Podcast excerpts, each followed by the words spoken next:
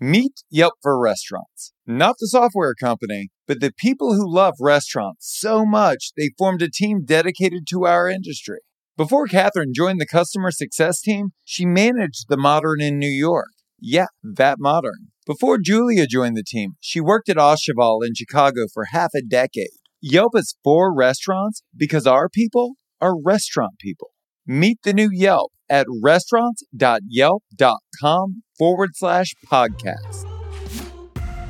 Welcome to Restaurant Marketing School. I'm Josh Kopel, a Michelin rated restaurateur. Together with Sean Walchef of Cali Barbecue Media, we're unpacking the tools and tactics used by million dollar marketing agencies to help you grow your restaurant. Join us daily to get a marketing tip that you can use in your restaurant today.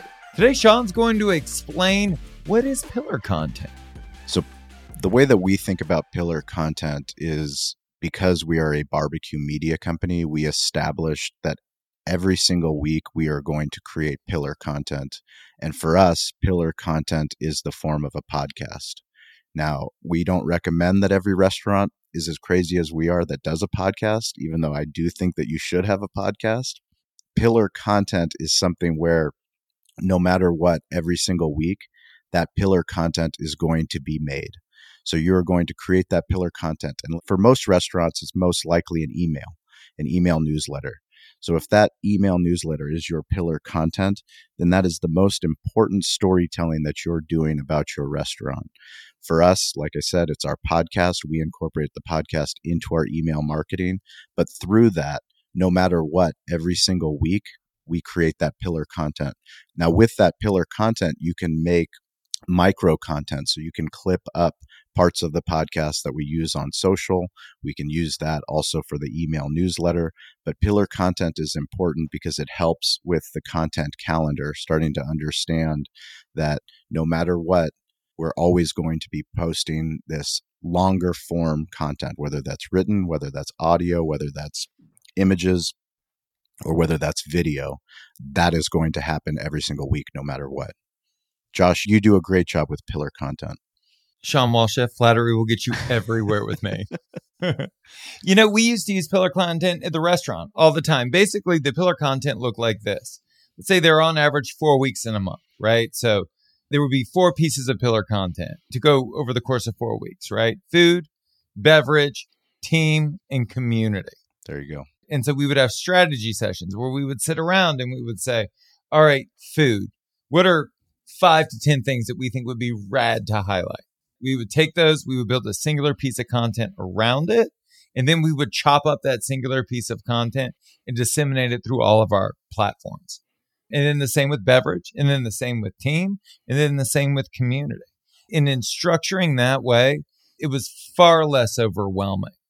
Yeah, and I think one of the beautiful things about being in the restaurant business, the hospitality business, is so much of the pillar content is done for us because we're community places where people gather because of holidays. You already have pillar content built into the calendar. We were a sports bar therefore we capitalized on the fact that there was always a major sporting event going on. And because of that it makes it very easy to make pillar content. The only other thing i would want to add is this. Pillar content is both a thing and a strategy. And so understanding that it is going to be long form content, whether that is audio, written, or video, that you're then able to chop up and disseminate throughout the week or the month. Yeah. And I think the most important thing is deciding to do it, understanding that no matter what, every single week, pillar content will happen on the same day. Whether it's the same day no matter what, it's a commitment. The same way that you have a manager meeting every single week, no matter what, you're always going to have that pillar content. That makes it much easier to do that micro content throughout the week as well. Don't talk about it, be about it. 100%.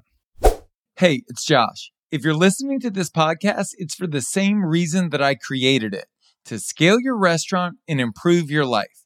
Let's do it together. I'm launching a nine week case study and I'm looking for five restaurant owners with only one focus massively scaling profit. Go to restaurantcasestudy.com to apply today. Again, go to restaurantcasestudy.com to apply today.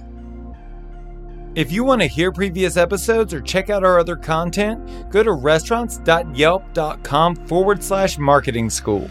Thank you so much for listening to the show. You can subscribe wherever you get your podcasts. While you're there, please leave us a review. I'm Josh Kopel, and you've been listening to Restaurant Marketing School.